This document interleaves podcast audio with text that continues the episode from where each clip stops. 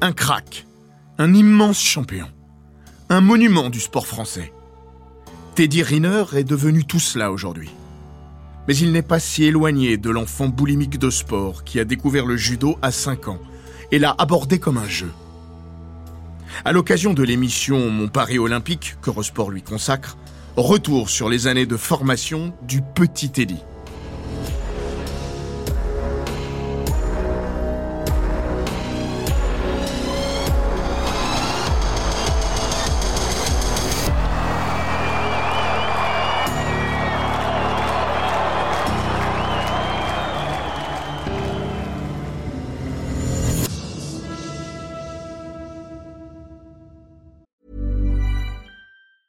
Want truly hydrated skin? Medocia's Body Care Breakthrough Hyaluronic Body Serum. It's clinically proven to increase hydration by 161%. It's lightweight, fast absorbing, and delivers 24 hours of hydration for silky smooth skin without any sticky afterfeel.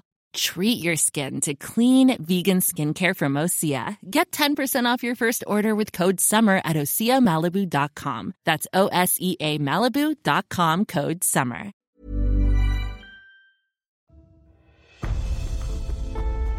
Bienvenue dans Les Grands Récits, le podcast d'Eurosport qui vous plonge dans la folle histoire du sport, entre pages de légendes, souvenirs enfouis et histoires méconnues. Dans l'épisode d'aujourd'hui, nous allons vous faire découvrir les débuts de Teddy Riner, sans doute le plus grand champion de judo au monde.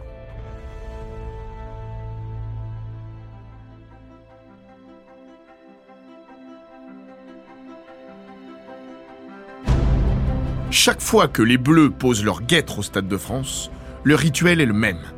L'appartement familial situé rue de Courcelles, au nord-ouest de la capitale, offre une vue imprenable sur le périphérique parisien. Depuis leur camp de base, les Bleus passent systématiquement par là pour rejoindre Saint-Denis. Alors, il guette, il attend, il trépigne, puis il voit le car passer. Sa façon à lui de vivre cette Coupe du Monde de l'intérieur. Il raconte. À la télé, on voyait les Bleus partir de Clairefontaine. Moi, je les ai vus passer avec les motards, l'escorte. Été 1998. Teddy Riner a 9 ans. Et comme l'immense majorité de la population française, particulièrement dans sa catégorie d'âge, il croque dans ce mondial à pleines dents. Mais chez lui, l'écho résonnera un peu plus fortement que chez d'autres. Un quart de siècle plus tard, il définit ces quelques semaines comme fondatrices, à double titre. C'est la naissance de son désir de la compétition et de sa perpétuelle quête d'une émotion propre au sport. Le triple champion olympique nous confie. Moi, je me suis imprégné de ces joueurs pour devenir ce que je suis. La première fois que j'ai rencontré euh, Thierry Henry, Lilian Thuram, Emmanuel Petit, bah, j'étais comme un enfant. Ils ont fait briller, ils ont fait, ils ont fait naître en moi euh, des choses qui, sont très difficiles à expliquer. Avoir envie de, de pousser les murs, les barrières et de se dire, moi aussi, je peux faire quelque chose. Donc, euh, ouais, beaucoup de respect pour eux. Je leur dis merci tous les jours. Si les Bleus de Aimé Jacquet ont servi de détonateur, il y a pourtant fort à parier que d'une manière ou d'une autre, le jeune Teddy aurait embrassé durablement la matière sportive. En 2012, dans sa biographie, il écrivait Je suis fait pour le sport. Ça correspond à mon physique, à mon dynamisme, à mon sens de la compétition. se dépasser, toujours. Athlète né, dans le corps et dans l'esprit, il saura faire fructifier ce don de la nature que constitue son capital physique. Dans ce domaine, il a toujours été hors norme, avant même d'apparaître. Chez les Riner, on est grand. Moïse, son papa, affiche 1m89 sous la toise. Son grand frère, Moïse Junior, culminera à l'âge adulte à 196 cm. Mais Teddy, c'est encore autre chose. Dès le ventre de sa mère, il prend des proportions bien différentes de celles de son aîné. Marie-Pierre a cette fois le ventre qui gonfle, au point d'être convaincue d'une grossesse multiple. Sa propre mère avait eu des jumeaux, puis des triplés. Mais non. Teddy, prénom choisi par son frère en référence à son ours en peluche, Teddy est bien seul. Une fois sorti, sa croissance sera vite exponentielle. Il est grand et il est costaud. Sa taille finit par devenir un élément indissociable de son identité. Il se définit d'abord par cet aspect visuel frappant, comme il l'évoquait dans son livre. Quand papa me présentait à quelqu'un, il disait toujours Vous avez vu comme mon fils est grand? Ces dimensions de séquoia seront d'abord une croix à porter. À deux ans et demi, au parc, ses parents doivent le retirer de l'air des jeux. Il explique. On me disait Tu vois bien, c'est marqué réservé aux moins de 4 ans. Mais j'ai deux ans et demi Peut-être, mais déjà la carrure d'un gosse de 5 ou 6 ans. Ma taille faisait peur aux autres parents, qui tenaient les leurs à distance. Comment peut-on comprendre cela à deux ou trois ans? Alors, avant de sceller son destin de champion, le sport, qu'il découvre à 5 ans, va bouleverser sa vie d'enfant. Il y trouve non seulement un défouloir, lui, la pile du racel, comme il se définit, mais surtout un domaine d'expression où, pour la première fois, son envergure et sa taille ne sont pas un handicap, mais une force. Ici, personne ne lui dit qu'il est trop grand. Il y gagnera une décisive confiance en lui. Une évidence. J'accroche tout de suite. Je prends un plaisir fou. C'est une révélation. Le sport, c'est du plaisir à l'état pur, quelque chose d'addictif. Le gamin a trouvé sa vocation. Il doit encore l'affiner. Teddy est un touche-à-tout. Sport collectif, sport individuel, football, basket, natation, judo. Longtemps, il ne voudra pas choisir. Tout lui plaît. Le judo notamment. Il y fait une des rencontres les plus importantes de sa vie, en la personne d'Alain Perriot. J'étais jeune prof euh, dans, le, dans le 14e arrondissement de Paris. Il est arrivé avec papa, maman et le frérot. Donc je les ai, euh, je les ai a- accueillis. euh. Teddy, sans me douter qu'il était plus jeune que les autres, mais déjà balèze, il faisait la taille de son grand frère, euh, je l'ai mis dans le groupe des grands. J'avais un groupe des petits et un groupe de grands. À ce moment-là, petite structure. Et euh, le fait est, il, il avait besoin de bouger, donc euh, ça s'est très bien passé. A-t-il perçu instantanément son effarant potentiel? Il pourrait le clamer pour se mettre en avant, mais ce n'est pas le genre de la maison. Perriot, avec l'humilité de sa noblesse toute simple, raconte Ce qui peut se passer, euh, c'est c'est qu'on voit l'enfant qui bouge, l'enfant qui se meut correctement, qui acquiert pas mal les techniques, qui, euh, qui sait mettre un pied devant l'autre. Mais de là à imaginer que ça, ça va devenir un, champion du monde, un champion olympique, euh, moi, petit prof de quartier, euh, non, c'est pas possible. c'est- ce- serait mentir. Teddy serait-il devenu Riner s'il n'avait pas croisé Alain Perriot? Peut-être. Le coach lui-même en est convaincu. Humble toujours. En 2012, dans les colonnes du quotidien Le Monde, il assurait Attendez, je suis qu'un prof de judo qui a eu pour élève le champion olympique. Ça m'est tombé dessus, mais ça aurait pu arriver à n'importe quel autre professeur. À l'écouter, comme les Bleus de 98, il n'aurait été qu'un déclencheur en forme de hasard. Ce fut lui, ça aurait pu être un autre. Vous n'êtes pas obligé de le croire. Car ces deux-là se sont bien trouvés, comme une évidence. Et l'épanouissement du gaillard a été grandement facilité par les qualités d'Alain Perriot et sa palpable humanité.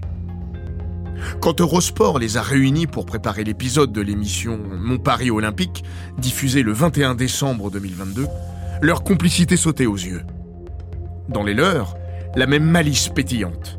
Entre eux, un lien indéfectible qui s'est prolongé jusqu'à aujourd'hui, bien au-delà des dix années de collaboration dans les dojos, jusqu'aux 16 ans de Teddy, puisque Perriot a formé Riner et l'a hissé aux portes du très haut niveau. Après, c'est à lui de jouer. C'est une histoire de judo entre professeurs et élèves, mais aussi et surtout un rapport humain. Le coach sourit. Je suis le tonton métropole, moi. C'est vrai, c'est un, de mes, un de mes enfants. Moi, je suis assez paternaliste. Mon club, c'est mon, mon bébé. Le, club où j'ai commencé, le club où j'ai amené Teddy. Pour moi, le judo, c'est une famille. Et mes élèves, mes- ce sont mes enfants, quoi. Donc Teddy fait partie de mes enfants. Le champion confirme, Je lui dois beaucoup à ce monsieur. Je dis monsieur, c'est comme un père. tout en restant à sa place, il est un prolongement de la figure paternelle pour l'aspect éducatif et de celle du grand frère pour la déconne. Teddy parle à son sujet d'un grand entraîneur, bien plus qu'un simple professeur. Il le renforce dans son amour du judo, même s'il n'est encore que partiel. Riner avoue, en parlant de son frère et lui, Le début du cours nous barbait. Alain nous y apprenait les techniques, sauf que nous deux, on est là pour combattre et pour se dépenser, pas pour rester assis sur un tapis. Ce sera un des apports majeurs d'Alain Perriot. D'un gamin qui fait du judo, il va en faire un judoka. Riner rapporte Alain ne crie jamais. Il réprimande au besoin et fixe un cadre à ce môme attachant mais un brin indiscipliné. Il est plus main de velours que gant de fer, même s'il use des deux, toujours subtil, pour titiller son gentil géant.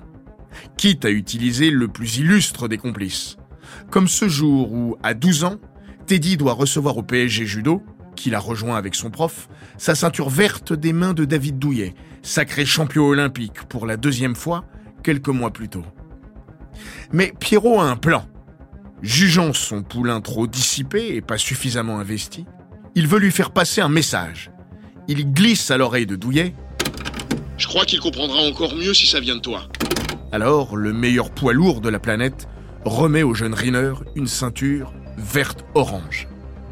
Le professeur se justifie auprès de son disciple, vexé comme un pou. Il ne tient qu'à toi de passer ceinture verte dans deux, trois ou six mois. Techniquement, tu le mérites, mais niveau discipline, tu sors un peu trop du cadre. Donc à un moment donné, c'est mon rôle de marquer le coup. Avec lui, même les sanctions se veulent bienveillantes. Lorsqu'il se remémore cette scène aujourd'hui, sa portée symbolique ne lui échappe pas, avec une légende établie et une autre qui le deviendra, allant même jusqu'à le surpasser. Il y a des rencontres qui font bizarre quand on revoit les photos. Sportivement parlant, il le perce et le comprend. Il me fixe des limites, c'est ce qu'il me faut à moi. Mais il m'aide aussi à m'approprier mon corps, à être à l'aise, à bouger, à rester fluide. Il a entre autres l'idée géniale de tirer parti de mes origines guadeloupéennes. Il me dira un jour Tu sais, le judo est une sorte de danse pour les costauds. Alors bouge, petit, danse Il me donne de très bons conseils, mais surtout, il me cerne et sait comment me faire aimer le judo. C'est un sport qui demande technique et discipline, mais qui, me répète-t-il, permet de prendre beaucoup de plaisir. Et moi, je carbure au plaisir. Mais à l'entrée de l'adolescence, il n'a toujours pas choisi dans quelle discipline il doit s'ancrer. À 13 ans, il hésite encore parce que ses dons sont multiples. Structure de haut niveau pour le judo, détection pour tenter d'intégrer un centre de formation dans un club de foot, sélection en basket. Un mercredi après-midi, Riner passe un test à la section basket de Levallois. Il tape dans l'œil. À l'issue de la séance, des membres du club lui confient être intéressés par son profil. Dans la foulée, il part à son entraînement de judo, raconte à ses potes l'hypothèse basket. Il est euphorique. Alain Perriot l'entend. Alors il va lui parler. T'es dit, faut que je te parle. Donc je lui ai dit, je te demande pas la réponse tout de suite, mais quoi qu'il arrive, quel que soit le sport que tu vas faire, tu peux performer. Il avait, il avait 13 ans, il avait 13 ans, donc il était en devenir, mais euh, et je lui ai dit, si tu choisis judo, je sais que tu peux faire quelque chose. Là encore, un tilt dans sa tête. Teddy marche au déclic. Dans son autobiographie, il s'attarde sur cette journée et cet échange avec son entraîneur. Je regrette, je voudrais pouvoir encore tout faire, mais je sais qu'il a raison. Et comme à chaque fois, j'ai besoin de me débarrasser du problème le plus vite possible. Donc je passe tout le cours à réfléchir, à peser le pour et le contre. Alain Perriot se souvient.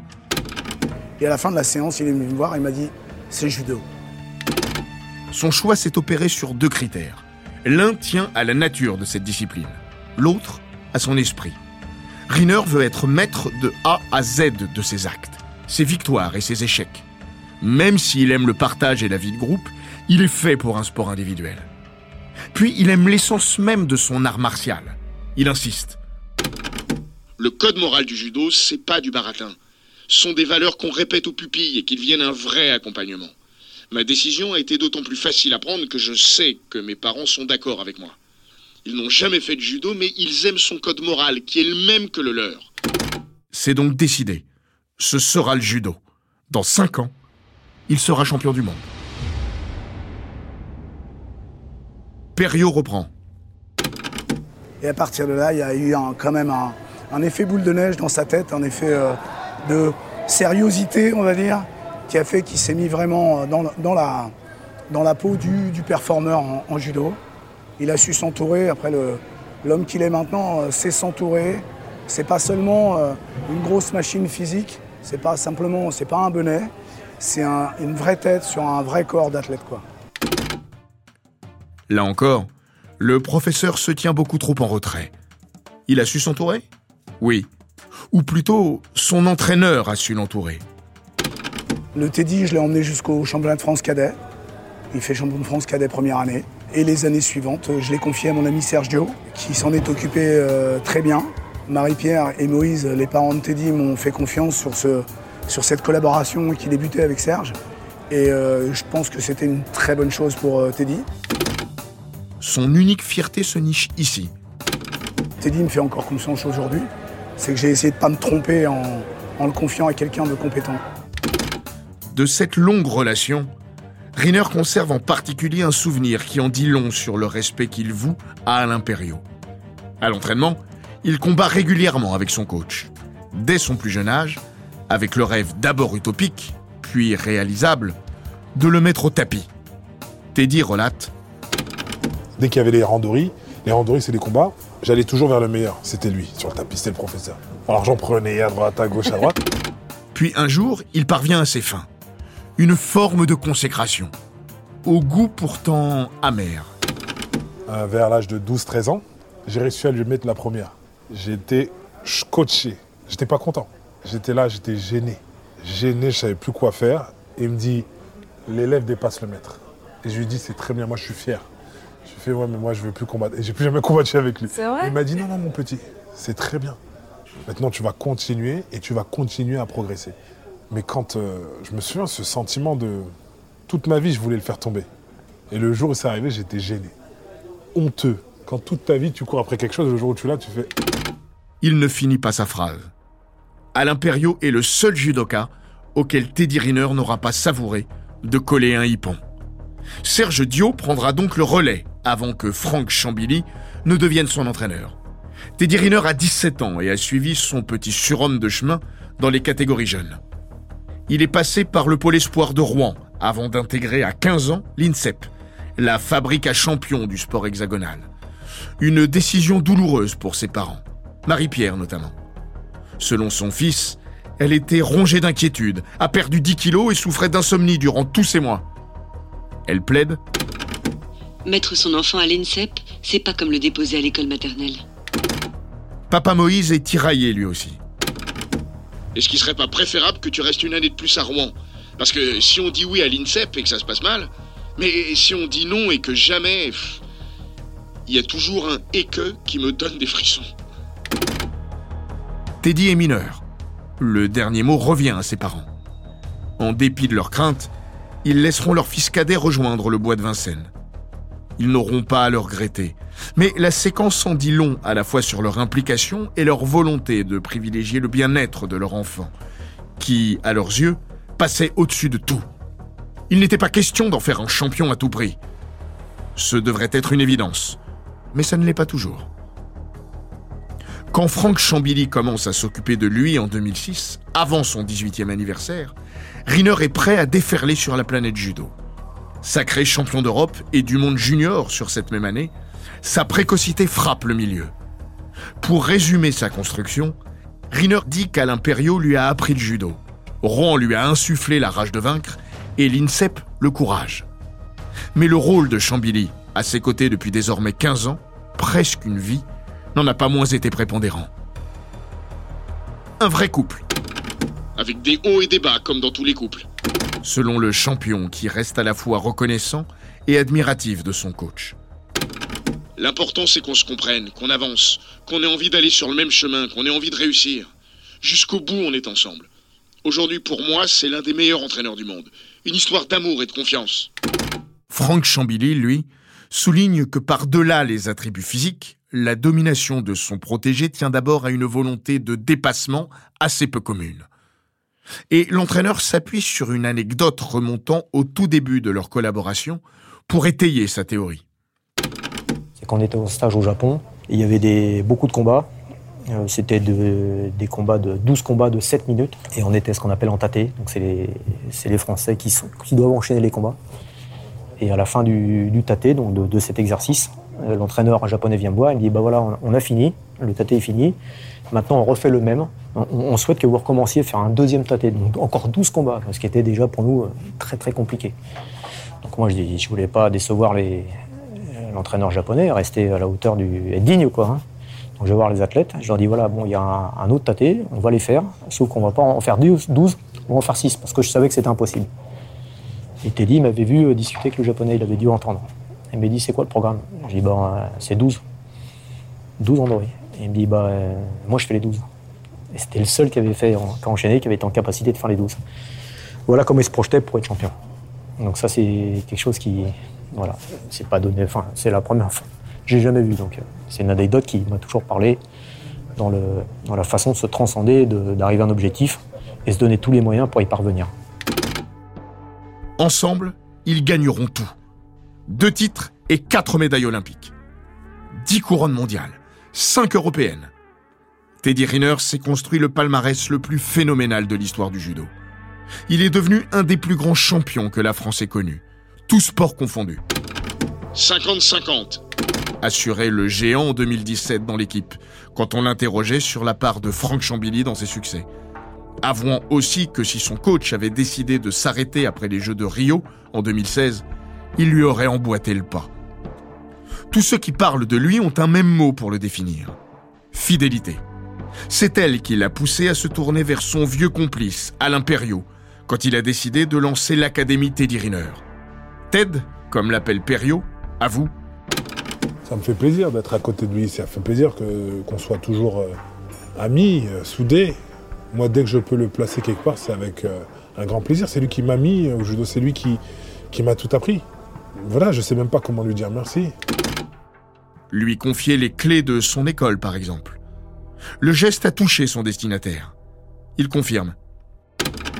Il m'a dit je pouvais pas le confier à quelqu'un d'autre que toi, donc ça déjà c'est un honneur pour moi. Et donc il voulait, euh, il voulait simplement faire comme il aurait voulu qu'on fasse plus, plus jeune, partager un petit peu un moment avec un champion. Quand Alain Perriot a rencontré Teddy Riner pour la première fois, ils avaient respectivement 25 et 6 ans. Ils ont tous les deux un quart de siècle bien tassé en plus sous le coude.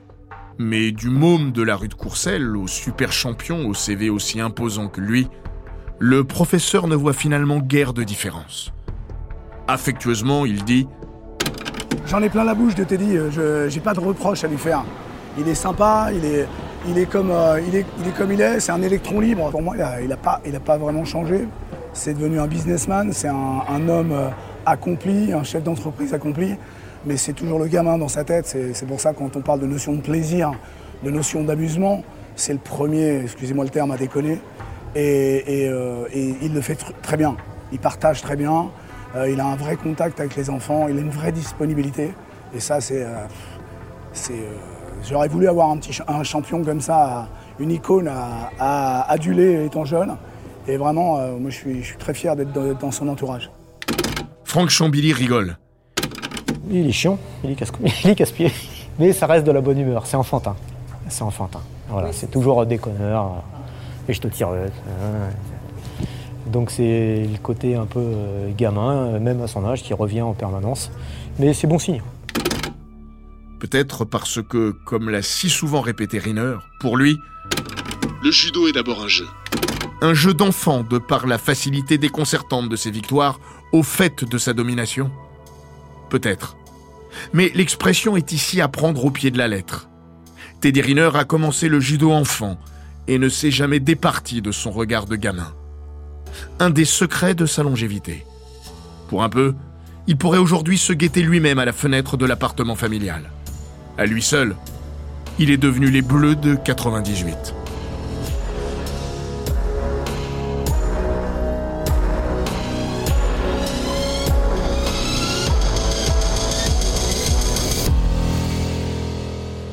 Cet épisode des grands récits d'Eurosport a été écrit par Laurent Vergne.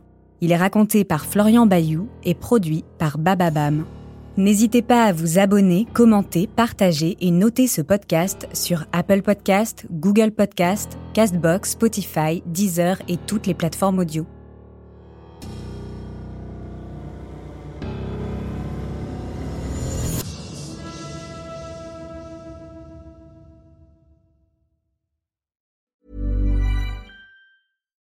When you make decisions for your company, you look for the no-brainers. And if you have a lot of mailing to do, stamps.com is the ultimate no-brainer. It streamlines your processes to make your business more efficient, which makes you less busy. Mail checks, invoices, legal documents, and everything you need to keep your business running with Stamps.com. Seamlessly connect with every major marketplace and shopping cart. Schedule package pickups and see your cheapest and fastest shipping options from different carriers. With rates up to 89% off USPS and UPS rates. And with the Stamps.com mobile app, you can take care of mailing and shipping wherever you are. Make the same no-brainer decision as over 1 million other businesses with Stamps.com. Sign up with code PROGRAM for a four-week trial, plus free postage and a free digital scale. No long-term commitments or contracts. That's Stamps.com. Code PROGRAM.